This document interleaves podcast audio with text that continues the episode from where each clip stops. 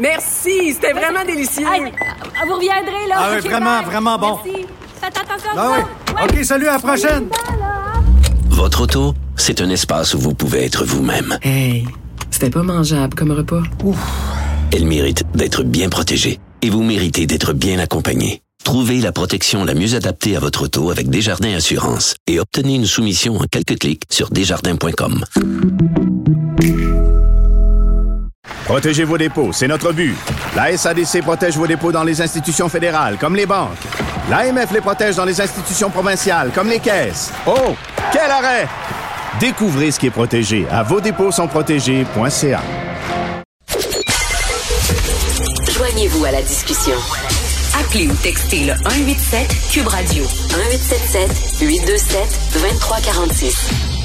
Alors, une crise politique, euh, une autre, est-ce que c'est une crisette? Est-ce que c'est une tempête dans un verre d'eau? Mais en tout cas, ça déchire la France depuis quelques heures. Nous allons en parler avec euh, l'excellent correspondant du Devoir à Paris, Christian Rioux. Bonjour, Christian.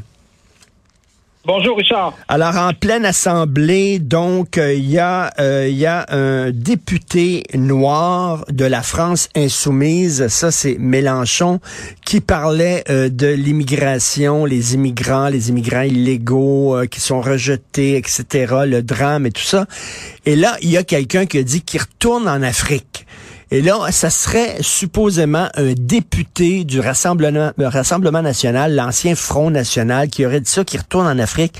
Et là, l'Assemblée euh, a levé les pattes, on a arrêté les débats parce que tout le monde était énervé. Et on en parle depuis long, une journée. là. Qu'est-ce qui s'est passé au juste, Christian? Euh, ben écoutez, je, je vous explique les choses un peu dans l'ordre. Sachons d'abord qu'en ce moment, on a un Parlement en, en France qui est assez, une Assemblée nationale qui est assez échauffée. Hein. Ça, ça, ça, ça, ça, ça s'écharpe un peu de partout, un peu tout le temps, et c'est très, très, très souvent la foire. Euh, comme ça peut être dans des parlements européens ou comme en Italie, par exemple. Bon. Alors, Monsieur Carlos Martens Bilongo, qui est dé- député de la France insoumise, qui est, euh, qui est d'origine congolaise, mais qui est, qui est français, hein, qui est né, euh, qui est né euh, en France, parlait du bateau euh, de migrants, vous savez, qui est en ce moment sur la Méditerranée, euh, l'Ocean Viking, qui, euh, qui a été refusé euh, dans les ports euh, italiens et qui donc euh, pourrait euh, éventuellement accoster dans un port français. Et là, pendant qu'il parlait de ça, il parlait des conditions difficiles dans lesquelles étaient les- migrants sur ce bateau-là. Il y a Grégoire de Fournas, qui est un député du Rassemblement national, un député pas très pas très ancien, assez assez récent là, de je dirais de la, fournée de Marine Le Pen, là, et non pas du père. Euh, Grégoire de Fournas, donc, qui dit qu'il retourne en Afrique. Et là, on assiste à une espèce de, de tollé euh, de, du côté euh, du côté gauche de l'Assemblée, là, de la France insoumise, alors que, que Carlos Martins Bilongo n'a pas l'air de savoir ce qui se passe. Il, regarde la salle, on a l'impression que soit il n'a pas compris ce qui s'est dit, euh, so- soit, soit il, il comprend pas ce qui se passe. Et, euh, et, donc, les députés de la France insoumise euh, affirment que ce qu'a dit Grégoire de Fournas, c'est que le député retourne en Afrique. Le député Carlos Martins Bilongo, qui est un député, comme je vous disais, d'origine congolaise. Le député est sorti à la fin de la session, est allé s'expliquer devant la presse de façon assez, assez calme, d'ailleurs, assez rationnelle, en disant que lui, il parlait pas du député, mais il parlait du bateau, il parlait de l'Ocean Viking. OK. Que, soit que le bateau, soit- oui, que le bateau retourne en Afrique, retourne les migrants qui étaient sur le bateau, qui arrivent probablement de Tunisie ou des côtes euh, d'Algérie, donc qui les ramène en Afrique. Alors, euh, là, est-ce qu'il y avait un F dans qu'il retourne et est-ce que c'était ENT, c'était la troisième personne du pluriel? Euh, ça, à l'oral, vous savez, on peut pas le savoir. Personne ne peut le savoir. Donc, il y a une, y a une espèce de doute. Euh, S'il avait dit qu'il retourne en Afrique, lui, là, le député, ben, évidemment que ça serait, euh, ça serait un propos euh, profondément raciste et, à la limite ridicule, vu qu'en plus, il, est français.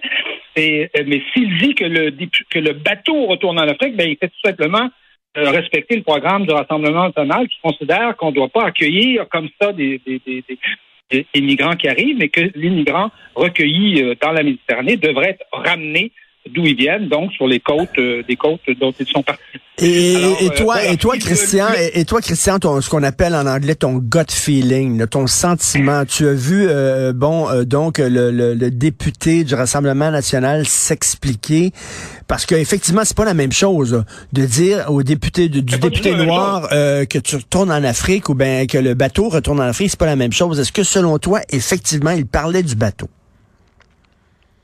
Écoutez, euh, moi j'ai l'impression qu'il parlait du bateau. En tout cas, il s'est exprimé assez. Enfin, je, dirais d'abord qu'on ne sait pas. La Hum, première chose, hum, c'est qu'on ne hum. sait pas. Mais un bon avocat vous dirait normalement, dans, dans le doute, ben, on va prendre les explications euh, le- euh, que, que, que nous fournit l'accusé, et puis il va voir s'il y a un doute encore, ben, il y a, il y a normalement une présomption, d- une présomption d'innocence.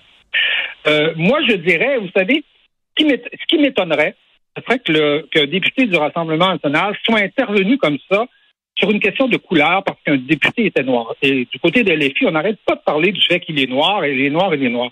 Moi, vous savez, il y a 25 ans, j'ai participé à ma, comme journaliste à ma première manifestation du Rassemblement national et quelle ne fut pas ma surprise de découvrir qu'il y avait des Noirs dans la manifestation. euh, que j'ai interviewé à cette époque-là en leur disant ben, écoutez, vous êtes noirs, comment ça se fait? Euh, le Rassemblement national, le Front national à l'époque, c'est supposé être raciste. Vous savez que le Front national euh, arrive, le Rassemblement national arrive en tête dans les Antilles, par exemple. Ah oui. Euh, où, où la- ah où- oui. Ah oui, c'est régulièrement, c'est le parti le plébiscité dans les Antilles, c'est-à-dire que les populations noires euh, votent pour lui parce que ces populations-là subissent souvent des, des, des- de- une immigration massive hein, dans des pays, euh, des pays, euh, des pays autour. Donc, c'est des, c'est, c'est- des populations qui souffrent d'une immigration euh, illégale, et donc, évidemment, ils se rabattent sur le Rassemblement national, donc c'est le, donc c'est le programme. Donc, je vous dirais que, euh, écoutez, dans je- la première chose que je dirais, c'est qu'on ne sait pas, et que ceux qui prétendent le savoir, ben, imaginent, euh, ima- i- i- imaginent des choses, parce qu'on ne Mm. sait pas s'il parlait au pluriel ou s'il parlait, il, il- parlait au singulier. Parce Les que explications ont l'air tout à fait, ont l'air tout à fait euh, rationnelles, ont l'air tout à fait euh, normales. Elles respectent en fait le programme du, du Rassemblement national. C'est-à-dire que le Rassemblement national considère que les migrants qui sont recueillis dans l'océan, dans, dans- dans- en Méditerranée, doivent être ramenés sur les côtes d'où euh, d'où euh, d'où ils viennent. et ça montre à quel point, Donc, Christian, comme, euh, comme vous Ouais, disiez en début, autour de ça. Je, je vous dis, comment? ça montre à quel point, Christian, comme vous disiez au tout début, que les gens sont très nerveux. Là. Le, le, le climat est très explosif et ça prend une petite Absolument. flamèche pour que ça que pète. le- Oui, et je voudrais que le plus étonnant, c'est que c'est, pas que LFI euh, euh, surfe sur cette question-là et, et, et en parle longuement, d'autant plus que vous savez que c'est un parti qui, qui s'est illustré récemment. Euh, Vous savez que LFI, il y a des élus de LFI qui ont participé euh, en fin de semaine à une manifestation euh, illégale où il y a eu 60 policiers blessés. Euh, vous voyez, et, ils n'ont pas eu à subir de blâme. Quand un député euh, se, se s'immisce dans une manifestation illégale qui n'est pas autorisée et qu'en plus se sent blessé, on peut se poser des questions. Donc, euh, je, voudrais que filles, on a beaucoup parlé de euh, de, de- depuis, euh, depuis un certain temps, mais je voudrais que le plus surprenant, c'est que le ministre de l'Intérieur, euh, Gérard Darmanin, et même Emmanuel Macron sont intervenus sur cette question-là, sur une question, en fait, où la première chose qu'il faut dire, c'est qu'on ne sait pas. c'est qu'on ne sait pas et qu'il faut se fier euh, euh, aux explications euh, qu'on Mais- nous donne. Et je vous dis, les explications de Grégoire de Fournard sont relativement, euh, sont relativement rationnelles. De Fournard, c'est quelqu'un qui s'est manifesté, c'est un grand défenseur des chasseurs, c'est quelqu'un qui lutte contre les éoliennes dans sa région. C'est pas quelqu'un qui s'est beaucoup manifesté sur la question, sur la question de, de, de, de l'immigration, même s'il s'est opposé, je pense, dans sa région, là, à Ce- cela dit, il y a une guerre, là, il y a une, il y a une guerre de l'image et euh, on spin ça d'un côté comme de l'autre. Et euh, moi, c'est mon fils de 14 ans qui me parlait de cette histoire-là avant que je la lise euh, Oui. euh, sur Internet. Il dit, papa, c'est épouvantable Oui, ce qui s'est passé en je France. qu'il y a des médias qui, qui ne jouent pas leur rôle. C'est-à-dire que moi, si j'ai à écrire là-dessus, je vais, je vais parler de propos qui sont jugés racistes par un certain nombre de personnes, qui ne le sont pas par d'autres. Mais euh, j'étais, j'écoutais France Info à l'instant, et on parle sur France Info des propos racistes Ah de, oui. de- de Grégoire de Fournard. Ah, ouais. On dit ça, on l'a dit comme ça. Je l'ai entendu il y, a, il, y a, il y a- il y a 15 minutes. Et donc, euh, je, je vous dirais qu'il y a des médias là-dedans qui ne jouent pas leur rôle. Les médias, c'est pas aux médias, euh, c'est pas le rôle des médias de trancher un, un débat comme celui-là, d'ailleurs, qui va être examiné par le bureau de l'Assemblée nationale, là, qui se réunit dans quelques dans quelques minutes là-bas pour savoir s'il y aura des sanctions contre contre contre le député. Et bien sûr, euh, Marine Le Pen doit pas être contente parce que, veut dire, elle, elle, elle ne cesse de dire on n'est pas un parti raciste. Et là, il y a des gens qui disent ah, vous vous appelez Rassemblement national, mais finalement c'est le bon vieux Front national qui a seulement changé de nom. C'est ça le spin maintenant qu'on donne. Oui, ça c'est certain. Marine Le Pen n'est certainement pas euh, contente parce qu'elle a donné des instructions hein, à tous ses à tous ses députés euh, de, de, respecter, je dirais, l'ordre du, du, l'ordre parlementaire de, de, et même d'être courtois hein, à l'égard de tous les de tous les parlementaires, de, de, de, de leurs collègues. Et c'est sûr que Marine Le Pen n'est pas n'est pas heureuse n'est pas heureuse de ça. D'ailleurs, je vous dirais que jusqu'à maintenant, les députés euh, du Rassemblement national ont été exemplaires hein, dans le débat.